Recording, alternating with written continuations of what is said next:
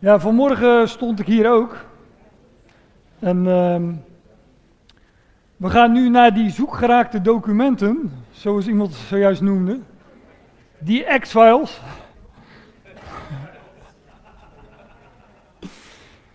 maar ehm, ja, ik dacht, eh, volgens mij heb ik wat spreektijd tekort. Hoe ga ik dat oplossen, dacht ik vanmorgen. Nee, nou, we maken gewoon uh, wat uh, dia's kwijt en dan geven we André de schuld. Maar uh, nee. ik vermoed dat het toch mijn eigen schuld is, maar dat is een wat ehm, ingewikkeld verhaal.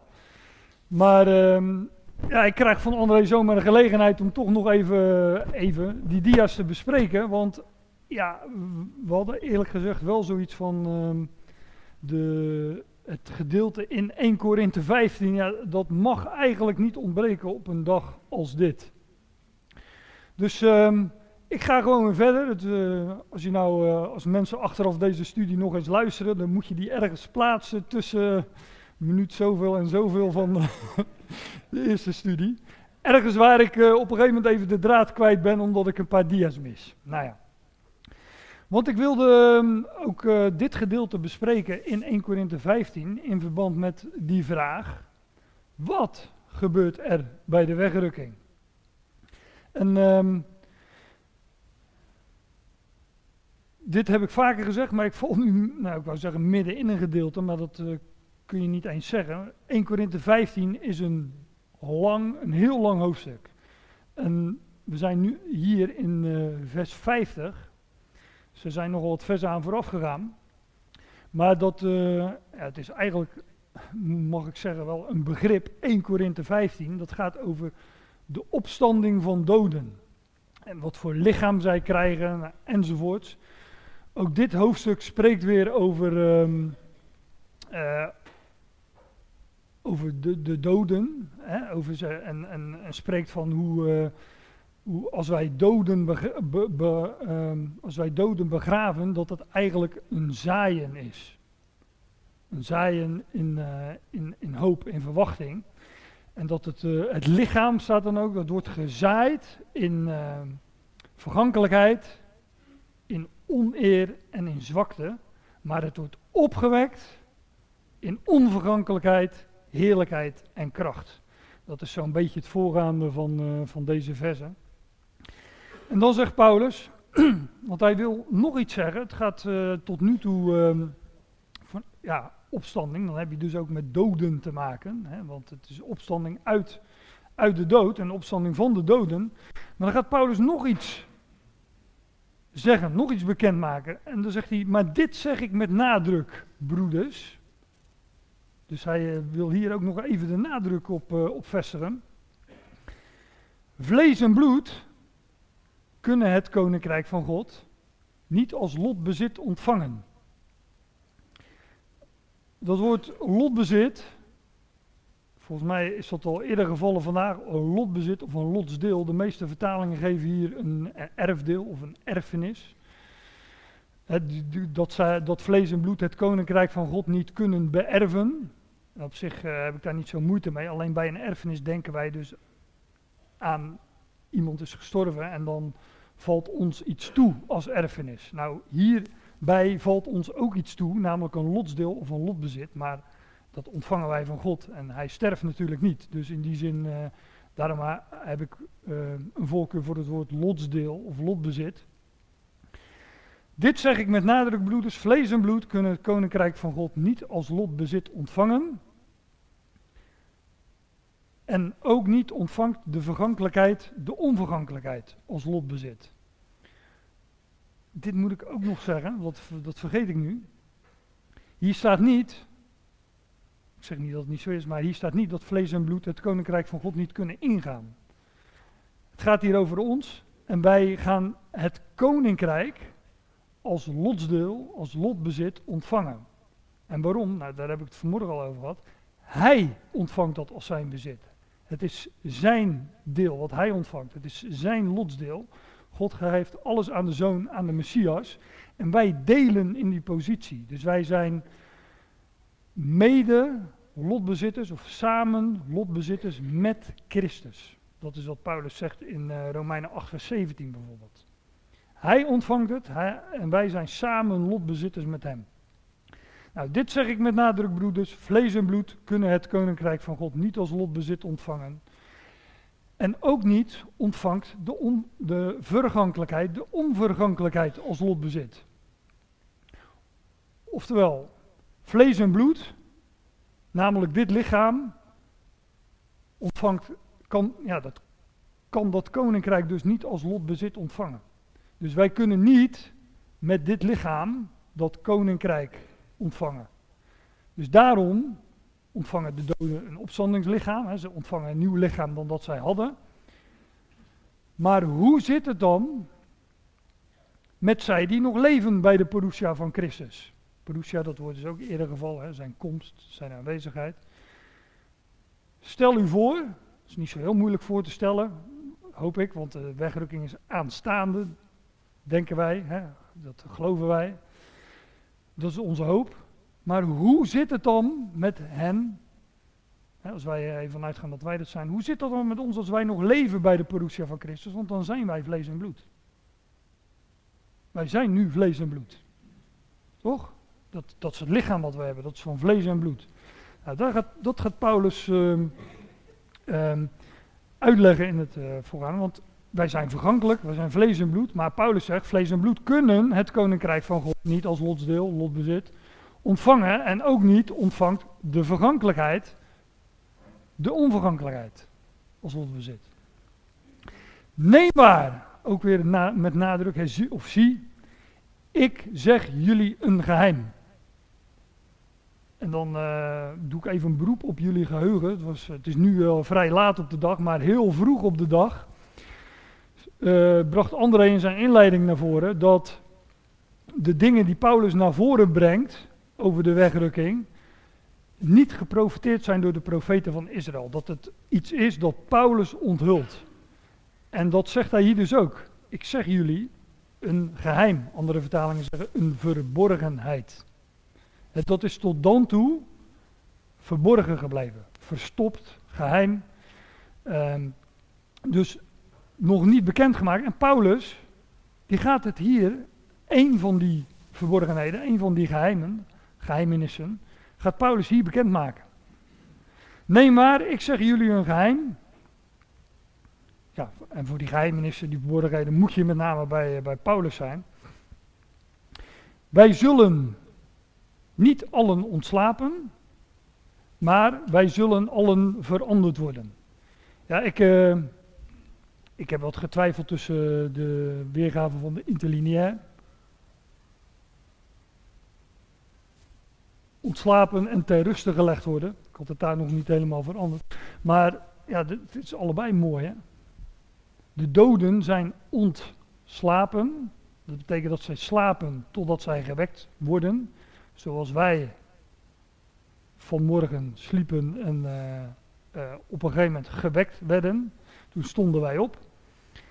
Maar zij zijn, de doden zijn ook, ja, ze zijn ter ruste gelegd. Zij rusten in vrede, tot, tot die dag. Nou, wij zullen wel niet allen ontslapen, maar wij zullen allen veranderd worden. Paulus gaat hier dus in op degenen die niet zullen ontslapen. daarvan zegt hij, ja, wij zullen veranderd worden. Dus, degene, dus zoals dat in 1 Thessalonicense 4 staat, degene die levend overblijven tot de parousia of tot in de parousia van Christus, tot zijn komst, populair gezegd, die zullen niet ontslapen. Maar die zullen veranderd worden. Dat is wel mooi, want als je dat woord opzoekt, dit woord, veranderd worden, in bijvoorbeeld Hebreeën 1 wordt het gebruikt voor het uh, verwisselen van een kleed. Ik had vanmorgen die schriftplaats uit 2 Korinthe 5, waar staat dat wij overkleed worden. Nou, hier, wordt het, hier worden wij, uh, staat dat wij veranderd worden, maar dat is ook als het verwisselen van een kleed. In een ondeelbaar ogenblik. Dat gaat dus uh, met snelheid. Ik stel me voor dat het voor het blote oog niet waarneembaar is. Want het is, het is, nou ja, het is dat letterlijk ondeelbaar, dat ogenblik. Het is natuurlijk, natuurlijk is het een ogenblik, maar het is ondeelbaar. Um, dat is trouwens het woord in het Grieks atomos. Daar komt natuurlijk het woord atoom vandaan. Ooit had men een deel. Ik, ik ben geen scheikundige of natuurkundige. Dus ik, uh, als ik onzin praat, weet u hoe dat komt. Maar ooit. ja. Ooit, ooit, had men een, eh, een, een, deeltje in de materie ontdekt waarvan men dacht van, nou, dat is het kleinste deel, dat is ondeelbaar. Toen achteraf bleek dat geloof ik toch niet zo te zijn. Maar uh, ja, dat hebben ze toen een atoom genoemd, omdat het uh, atomos in het Grieks ondeelbaar is. Nou, die, die, die verandering, wij zullen veranderd worden in een ondeelbaar ogenblik. In een oogwenk. Staat hier in de interlineaire knippering van oog. Dit woord kennen we ook nog wel, denk ik, optalmo optalmisch, dat vind je terug in. Uh, ik heb op een polyoogkunde gewerkt, daar had je op, optalmisten, geloof ik. Heeft met het oog, met de, de blik te maken. Zoals het hier vertaald is, zou je zeggen dat een oogwenk een nadere uitleg is van dat ondeelbare ogenblik. Dat het snel gaat. In het knipperen van een oog.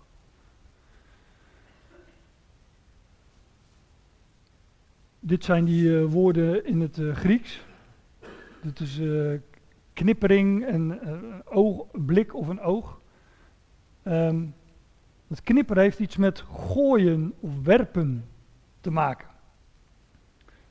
En ik las in de stuurbijbel dat dit, uh, dat, dat uh, dit woord, dus dat riepen, die, dat dat uh, zoiets betekent als het werpen of een snelle beweging. Het is afgeleid van ripto, wat werpen of smijten betekent.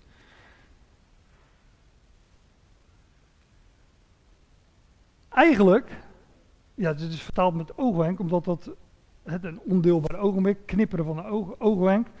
Maar zou het misschien ook te maken kunnen hebben met hoe wij ook zo'n uitdrukking hebben in het Nederlands, een blik werpen? Dat we hem in een fractie van een, ja, een ondeelbaar ogenblik, ik wil zeggen fractie van een seconde, maar dat is het niet eens. Maar in een razendsnel moment in een, zullen we hem in één keer zien. Want we gaan hem tegemoet in de lucht, dat gebeurt in een ondeelbaar ogenblik, dat, dat is niet in tijd uit te drukken. In één keer zijn we bij hem en we zien hem. Want ons geloof wordt dan verwisseld voor aanschouwen. Dus ja, als ik dat zo lees en het commentaar van die studiebijbel ook erbij, denk ik van nou, dat, het, een snelle beweging, het, het, werpen van het oog of het werpen van een blik, dan is het dus iets anders dan dat ondeelbaar ogenblik. Is een, een oogwenk of knippen van ogen, is dan niet de nadere toelichting van dat ondeelbare ogenblik. Nee, maar is in een ondeelbaar ogenblik, in één keer zien we hem. Want dat gaat er ook gebeuren. Tot een ontmoeting van de Heer in de lucht. We ontmoeten hem, dus we zien hem, we zullen bij hem zijn. Alzo zullen wij altijd samen met de Heer wezen. Nou, ik ben geen uh, specialist in het Grieks of zo. Ik, uh, ik, ik deel gewoon wat ik uh, ontdek en met, uit andere bronnen en die naast elkaar leg. En toch wel, eerlijk gezegd, voor mezelf wel die conclusie heb getrokken. Maar ik leg hem gewoon bij u neer. En u moet zelf maar zien of u die conclusie volgt. Of of niet. In een ondeelbaar ogenblik, in een oogwenk of door de blik te werpen. Ja, in de laatste bazuin, dat is ook een leuke. Want uh, ja, we hebben vanmorgen nog een lied gezongen als de, eens als de bazuin zal klinken. Of is het eens als uh, de bazuinen klinken? Nou ja, in ieder geval klinken er bazuinen. Want bij de laatste, ik zal het straks laten zien. Bij de laatste van twee bazuinen, of bazuinstoten, zo u wilt, zullen de levend overgeblevenen veranderd worden. Want hier staat, Paulus zegt, wij zullen veranderd worden.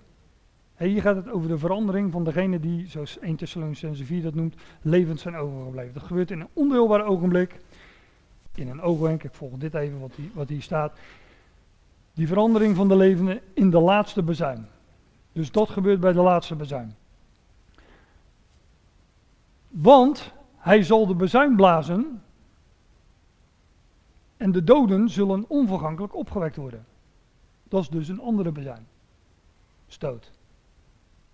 Want bij die laatste bezuin worden de levend overgeblevenen veranderd. Hij zal de bezuin blazen. Bij de eerste bezuin worden de doden opgewekt. Bij de tweede, want ja, dat is een volgorde, hè, dat lazen we in 1 Thessalonicense 4 ook. De doden in Christus zullen eerst opstaan. Vervolgens wij, die levend overblijven, zullen tegelijkertijd, gelijktijdig samen met hen weggerukt worden, de Heer tegemoet in de lucht. Maar er zullen dus, de, over die bezuin lezen trouwens ook in 1 Thessalonicense 4. Ik kan die gedeelten zo naast elkaar leggen. Maar bij die eerste bezuin worden de doden opgewekt. Hij zal de bezuin blazen en de doden zullen onvergankelijk opgewekt worden. En wij zullen veranderd worden. Maar dat had hij al gezegd. Wij zullen veranderd worden in een ondeelbaar ogenblik, in een oogwenk, bij de laatste bezuin. Dus dit gebeurt in of bij de laatste bezuin. Nou, dit uh, noemde ik net al. Maar die bezuinen, die, uh, die vind je hier dus gewoon terug. Die twee bezuinstoten.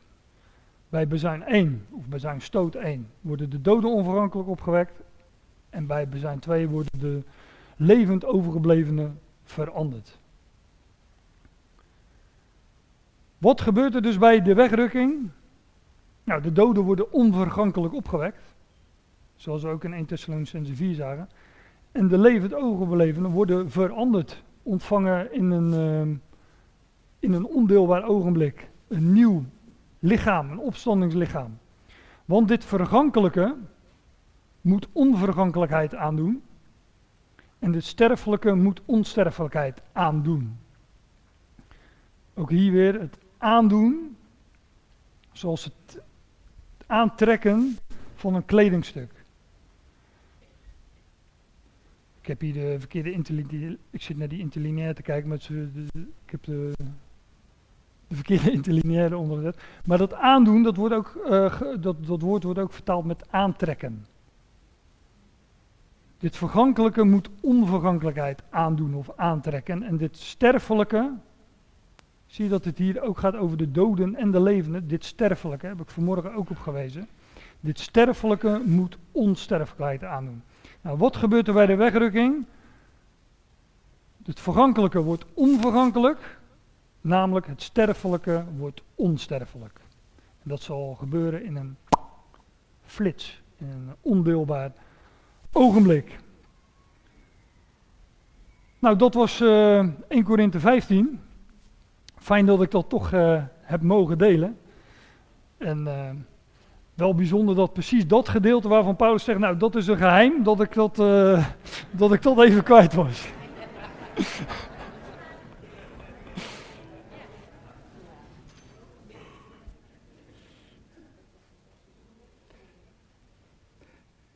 En nu had ik eigenlijk nog een heleboel in gedachten.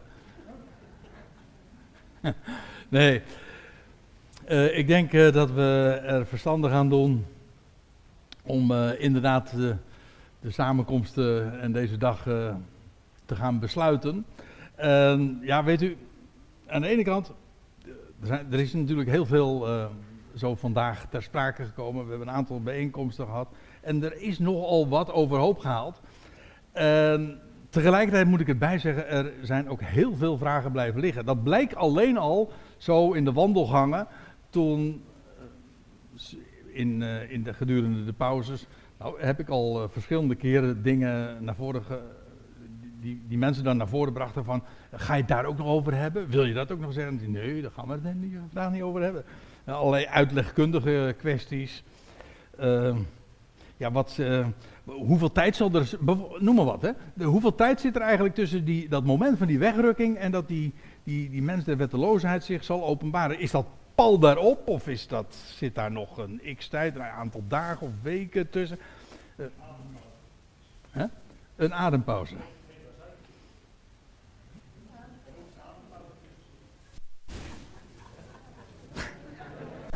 Ik geloof dat ik even na moet denken, maar uh,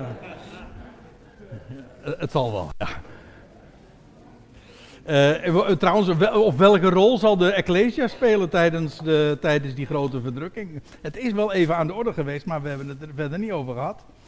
En uh, ja, waar komen die twee getuigen van? Er zijn heel veel dingen die eigenlijk nog helemaal niet eens uh, besproken zijn. En wat dacht u van deze vraag? Die kwam, die kwam ook nog even bij. Wat krijgt eigenlijk de wereld mee van die wegrukking? Wat, wat, wat, zien ze daarvan? Nou, het gaat allemaal heel erg snel, dat begrijp ik. Maar wat. Uh, hè? Het is verborgenheid, ja, maar ze zien wel. Uh, er, wat, wat, blijft er van ons achter? Gaat, ons, gaat kleding en schoeisel mee? Ik bedoel, het lijken arbitraire vragen. Maar. Hè? En laten we, ook wel, laten we dan ook nog eventjes wel zo wijs zijn. om, en ook nuchter er zijn een heleboel dingen die de schrift zegt, maar ik moet, we moeten ook zo eerlijk eh, zijn om toe te, te, geven. Er zijn ook een heleboel dingen die gewoon ook voor ons volstrekt een verrassing zullen zijn. Dat denk ik echt. Um, en dat geldt trouwens ook voor, voor deze vraag. Uh, hoe, hoe aanstaande is eigenlijk de wegrukking? Ik heb me al een beetje geëxcuseerd voor het feit dat, dat we het daar eigenlijk vandaag niet over gaan hebben.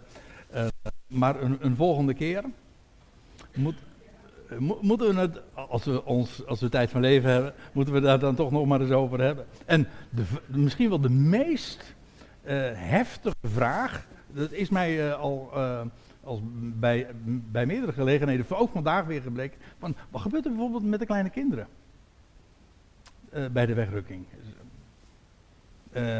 Eén ding kan ik u in ieder geval vertellen. De, ook dit is trouwens typisch zo'n onderwerp. Bij mijn weten zegt de schrift expliciet hier niks over. Het enige wat ik weet is, Ton? Hè? nou, wij, hadden het er vanmorgen al even over. Uh, laat dat nou maar, al dingen waar hij verder geen mededeling over heeft gedaan, laat dat maar gerust aan hem over. Hij maakt geen fouten. Er komt trouwens ook iets bij dat de aardigheid is, dat is het enige wat ik er even over wil zeggen, dat... Uh, we lezen in de Bijbel van de kinderen zijn geheiligd hè, in, de, in de hun gelovige ouders. Uh, reken maar dat uh, als de Heer gaat ingrijpen en ons, ik bedoel als gelovigen, in veiligheid brengt, dat Hij ook de kinderen een, specia uh, een speciale plaats zal geven. Dus hoe dat zal gaan, geen idee. Maar laat ik, het, laat ik me eventjes hiertoe beperken. Eén ding is zeker. We hoeven ons daar geen zorgen over te maken. Dat geldt trouwens in het algemeen. bij hem is altijd alles in goede handen. Vergeet dat nooit. Dat geldt trouwens ook voor deze vraag van wat gebeurt er met de achterblijvers in het algemeen. Hè? Want er gaat straks, er gaan hele heftige tijden na de wegrukking plaatsvinden. Maar ik moet er aan de andere kant bij zeggen, er gaat ook weer een heel nieuw getuigenis hier op aarde starten. Het begint met twee getuigen daar in Jeruzalem. Maar dat zal een enorme impact hebben. En je leest over, over, over Israël. Uh, over dat, die groep die daar in, in, de, in de woestijn bewaard zal worden. Maar velen, over vele ecclesia's die ook wereldwijd zullen ontstaan. Er zal een, het evangelie van, hoe staat het? Het evangelie van het koninkrijk zal in die dagen ook weer klinken. Dus een heel nieuw getuigenis zal er dan uh, weer gehoord worden. Dus ja, ook dat is een onderwerp dat vanavond, of van vandaag eigenlijk helemaal niet aan de orde is gekomen. Nou, et cetera. Uh, ja, ik was eigenlijk van plan om nog even een korte samenvatting te gaan geven, maar dat ga ik niet doen. Want het is half vijf en we hadden gepland om kwart over vier te stoppen. En, maar weet u, dit wil ik nog wel even zeggen. Het aller, allermooiste van alles is God maakt zijn woord altijd waar. En we kunnen daar altijd perfect, totaal van op aan. Dat wat hij spreekt, dat doet hij. En hij is betrouwbaar. En hij is een God die het geheel op het oog heeft. En op zijn wijze alles tot vervulling brengt. Dus hij is werkelijk te vertrouwen. En we kunnen alles gewoon aan hem overlaten. En het is een geweldig voorrecht om een eersteling te mogen zijn. De andere kant van het verhaal, en dat kwam vandaag ook al even aan de orde, uh, diverse keren zelfs. Om een eersteling te zijn, is, dat is heerlijk. Om, ik bedoel, het is een enorm voorrecht om de hoogste plaats toebedeeld te krijgen. Waar heb je dat aan verdiend? Aan de andere kant moet ik erbij zeggen, dat is de schaduwzijde, het is ook wel eenzaam. Ja, want het zijn uh, eerstelingen, dat zijn, dat zijn één, hier één, daar één, daar één. Het is geweldig als God je dat toebedeelt, maar dat betekent ook dat een heleboel diep de plaats die jij mag innemen, die is nog niet weggelegd voor iedereen. Ik bedoel, wij mogen onze knieën nu al buigen en hem erkennen, maar dat is nog niet weggelegd voor iedereen.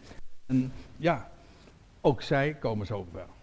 Dus God maakt zijn woord eh, altijd waar en het zal al onze verwachtingen rekenen maar van yes zo enorm overtreffen. En we claimen echt niet te weten hoe alles in elkaar zit. En ook, dat geldt trouwens ook voor de dingen die vanmorgen en vanmiddag zo naar voren gebracht zijn. Gerard gaf het al aan. Ik heb het vanmorgen ook al gezegd.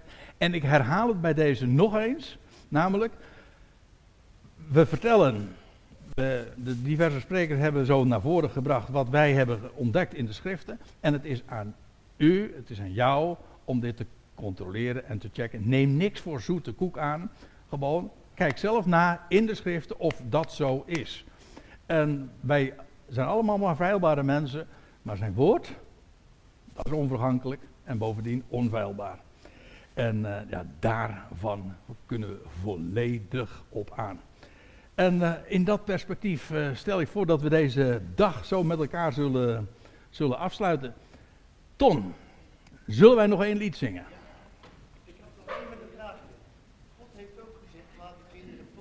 Ja, zeker. Nou, ja.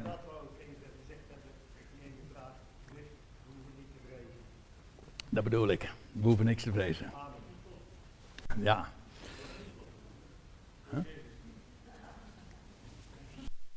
Bergen zullen wel wankelen, maar Gods woord houdt eeuwig stand. Waarom zou ik vrezen? Niemand rooft mij uit zijn hand.